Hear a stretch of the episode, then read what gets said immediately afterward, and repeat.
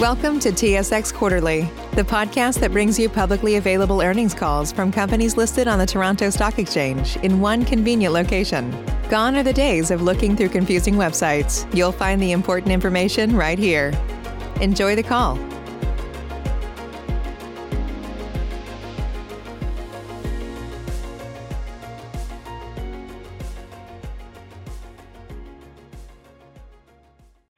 Good morning, everyone. Welcome to the Medical Facilities Corporation 2020 fourth quarter results conference call. After management's remarks, this call will include a question and answer session whereby qualified equity analysts will be permitted to ask questions. Before turning the call over to management, listeners are reminded that certain statements made in today's call, including responses to questions, may contain forward-looking statements within the meaning of the safe harbor provisions of Canadian provincial securities laws. Forward-looking statements involve risks and uncertainties, and undue reliance should not be placed on such statements. Certain material factors or assumptions are applied in making forward-looking statements, and actual results may differ materially from those expressed or implied in such statements.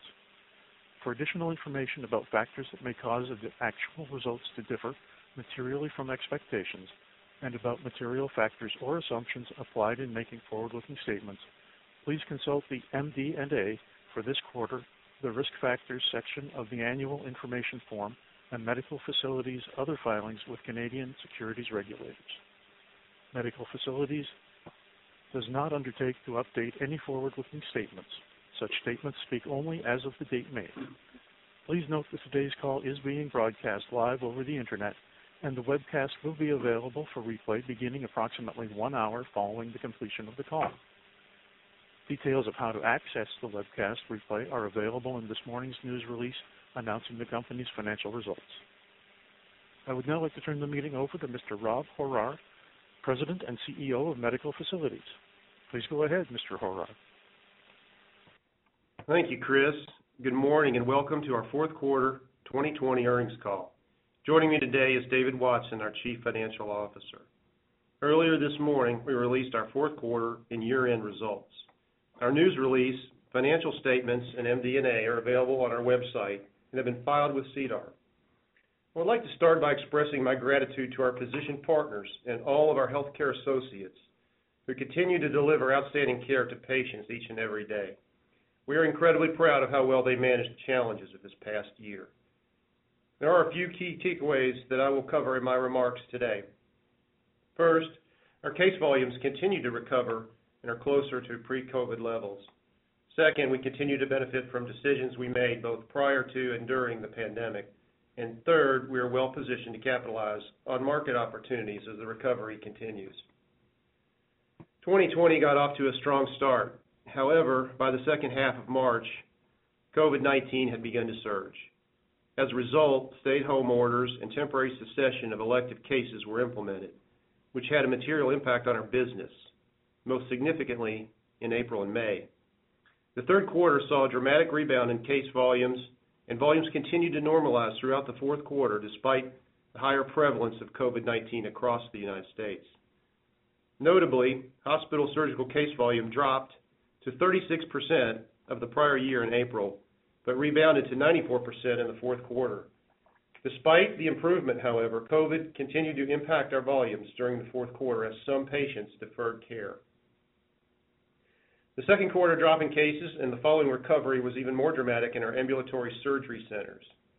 Last April, our ASC case volumes were only 8% of prior year, but in the fourth quarter, they improved to 90% of fourth quarter 2019 levels. Our ability to recover quickly was due to the hard work and commitment of our partners and associates who ensured that our facilities continued to provide a safe environment for patients and staff. Of critical importance was the government relief funding that our hospitals and ASCs received at various times throughout the year. These funds, in addition to the changes we made to our dividend, retirement of our debentures at the end of 2019, and selling down our position in Unity Medical, allowed us to weather this unprecedented storm as well as we did. Despite the challenges of the pandemic, our balance sheet remains strong, as David will speak to in a moment. And as a result, we are better positioned to capitalize on growth opportunities as the recovery continues to unfold throughout 2021. I will discuss this further, as well as our outlook for the year later in the call. Now, I would like to turn the call over to David to discuss our financial results for the quarter and the year. Thanks, Rob, and good morning, everyone. As usual, a reminder that all dollar amounts expressed in today's call are in US dollars, unless otherwise stated. I will discuss our fourth quarter and year-end financial performance, then provide an update on our balance sheet and liquidity. For the year, total revenue and other income from continuing operations was 389.9 million, down 2.1% from fiscal 2019. The 2020 figure included 26 million in government stimulus income received by our surgical hospitals and ASCs. The year-over-year decrease was primarily due to the decline in case volume, especially earlier in the year when the pandemic forced facilities to reduce elective surgeries or temporarily cease operations. In addition to the pandemic affecting elective procedure volumes, the fourth quarter of 2019 included cases from Two Rivers and Central Arkansas Surgical Center, whereas the fourth quarter of 2020 did not. As Rob mentioned, we saw a dramatic rebound in case volumes in the back half of the year. However, they did not reach prior year levels. On a same-store basis, total surgical cases were down 7.1%, outpatient cases were down 8.8%, and inpatient cases declined 9.2% from the fourth quarter of 2019. Observation cases, on the other hand, increased by 26.8%.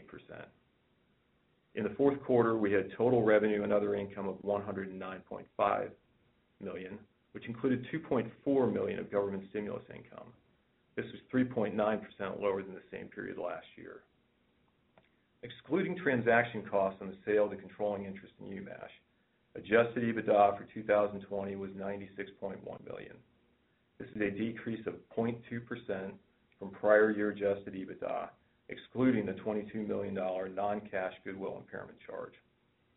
As a percentage of revenue, adjusted EBITDA in 2020 improved to 24.7% compared to 24.2% in 2019. In the fourth quarter, we had EBITDA of 28.4 million, down 13.1% from the fourth quarter of last year. Our EBITDA margin for the quarter decreased to 26% of revenue from 28.7% in 2019. The decline was mainly due to lower case volumes, which translated to lower income from operations at most of the facilities. For the year, cash available for distribution totaled 40 million Canadian dollars, resulting in a payout ratio of 21.8%.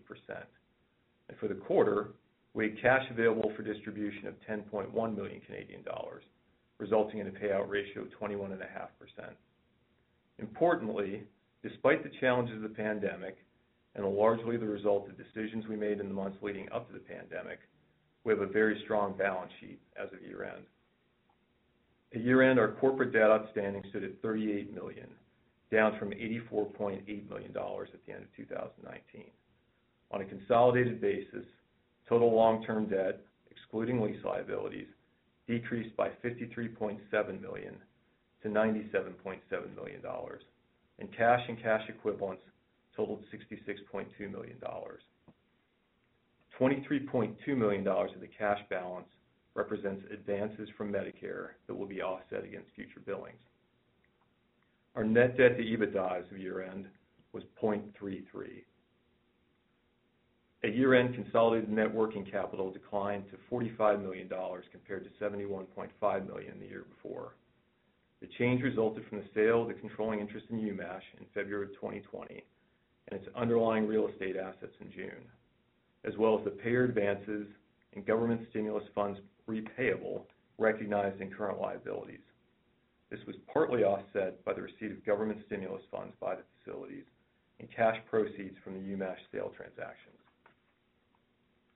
As of year-end, we had cash and cash equivalents of $66.2 and $112 million available on our $150 million credit facility. This concludes my financial review. For additional detail on our financial results, including specific results for each facility, please refer to our MD&A. I would now like to turn the call back to Rob to provide a few comments on our outlook before we open the call for questions. Thanks, David. Last September, we announced the opening of St. Luke's Surgery Center Chesterfield in Missouri. This is a de novo ASC and offers six specialties, including orthopedics, gynecology, GI, plastic surgery, and general surgery. We're happy with the early performance of the St. Luke's ASC and expect cases to continue to ramp up throughout 2021. Ambulatory surgery centers are an important part of our growth thesis, whether through acquisition or development of new centers. Ambulatory care is one of the fastest-growing and higher-margin segments of the United States healthcare industry. Patients prefer the accessibility and lower costs afforded by ASCs. And on top of that, the pressure on acute care hospitals during the pandemic highlighted the important role that ASCs can play in the healthcare landscape by providing an alternative and safe site for a growing list of surgical procedures. MFC is well-aligned with the expected growth in the ASC space. Our balance sheet remains strong, and we are well-positioned to capitalize on potential market opportunities. We believe that there is even more opportunity coming out of COVID, and we have a robust pipeline of acquisition targets and potential de novo projects that we continue to review. With that, we would now like to open the line for questions. Operator? Thank you. At this time, I would like to remind everyone, in order to ask a question, press star, then the number one on your telephone keypad. We'll pause for just a moment to compile the Q&A roster. Say goodbye to your credit card rewards. Greedy corporate mega stores, led by Walmart and Target, are pushing for a law in Congress to take away your hard earned cash back and travel points to line their pockets. The Durbin Marshall credit card bill would enact harmful credit card routing mandates that would end credit card rewards as we know it. If you love your credit card rewards, tell your lawmakers hands off my rewards. Tell them to oppose the Durbin Marshall credit card bill. What's the easiest choice you can make? Window instead of middle seat? Picking a vendor who sends a great gift basket? Outsourcing business tasks you hate? What about selling with Shopify? Whether you're selling a little or a lot, Shopify helps you do your thing, however you cha-ching. Shopify is the global commerce platform that helps you sell at every stage of your business. From the launch your online shop stage to the first real life store stage, all the way to the did we just hit a million orders stage. Shopify's there to help you grow. Whether you're selling scented soap or offering outdoor outfits, Shopify helps you sell. Wherever and whatever you're selling, Shopify's got you covered. Sign up for a $1 per month trial period at shopify.com slash try. Go to shopify.com slash try now to grow your business, no matter what stage you're in. Shopify.com slash try. Your first question comes from Endri Leno of National Bank. Your line is open. Hi, uh, good morning, uh, and uh, congrats on the recovery of volumes in Q4. A couple of questions. I mean, First, I'll start. Rob, you mentioned in your prepared remarks that there were some case surgeries postponed in Q4. I was wondering if you can talk a little bit more about them, uh, in the sense that if we were to normalize Q4 results from these, uh, where would your overall case volume be in Q4? How quickly do you think these cases will be rescheduled, or have any of them already? Yeah, that's a good question, Endri, and thank you, and good morning. Uh so we're really talking about patients who uh, are reticent to come to come for either a clinic visit or even have surgery. You know, we've seen, uh you know, as we've talked about, the ebb and flow, and actually more the uh, flow of COVID through the fourth quarter. We know those cases are there.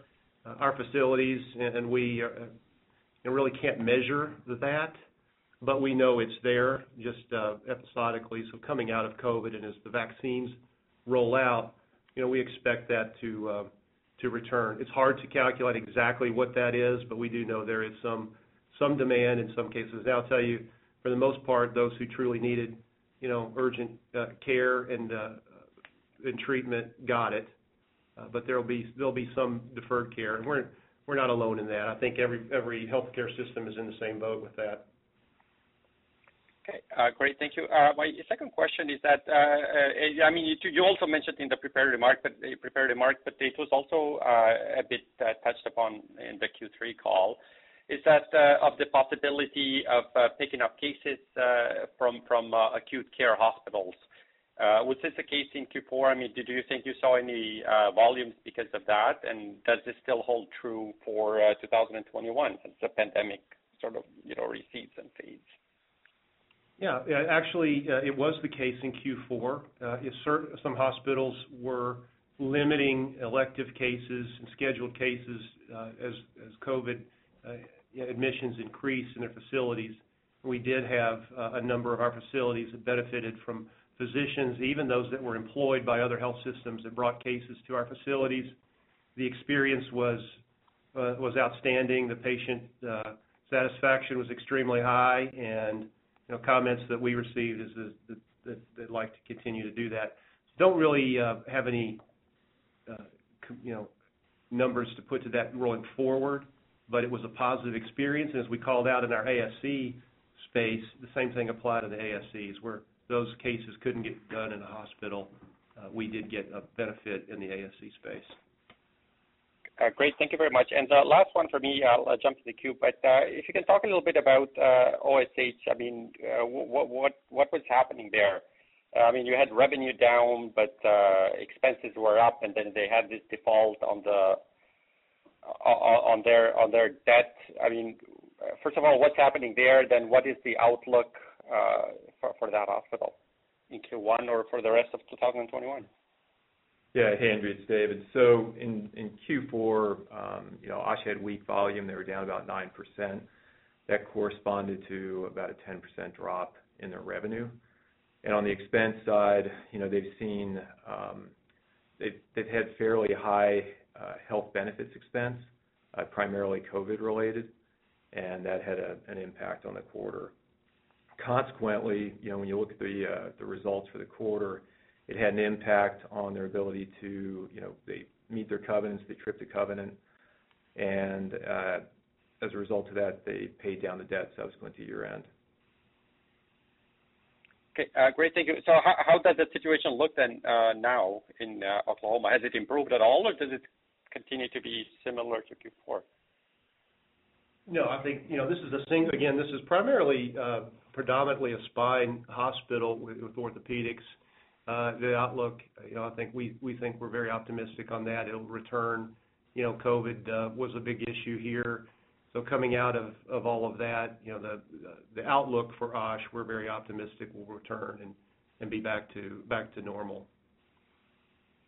Okay, great. Thank you very much. I'll uh, jump in the queue. Thank you.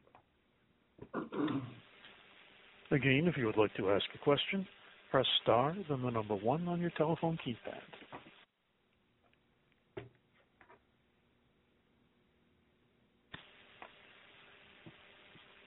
There are no further questions. I will now return the call to Mr. Horrar for closing comments. Thank you for joining us on today's call and for your continued interest in MFC. As always, we look forward to reporting on our progress again next quarter. Thank you. Ladies and gentlemen, this concludes today's conference call. Thank you for participating. You may now disconnect.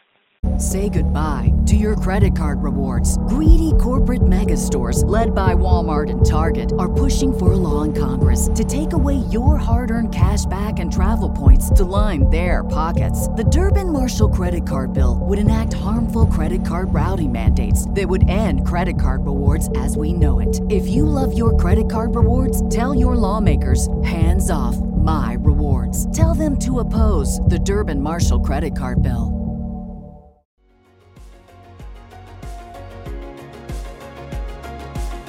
Thank you for listening to TSX Quarterly. If you enjoyed the cast, remember to leave a good rating. And remember, for any additional inquiries, please consult the company's investor relations section on their website. See you next time.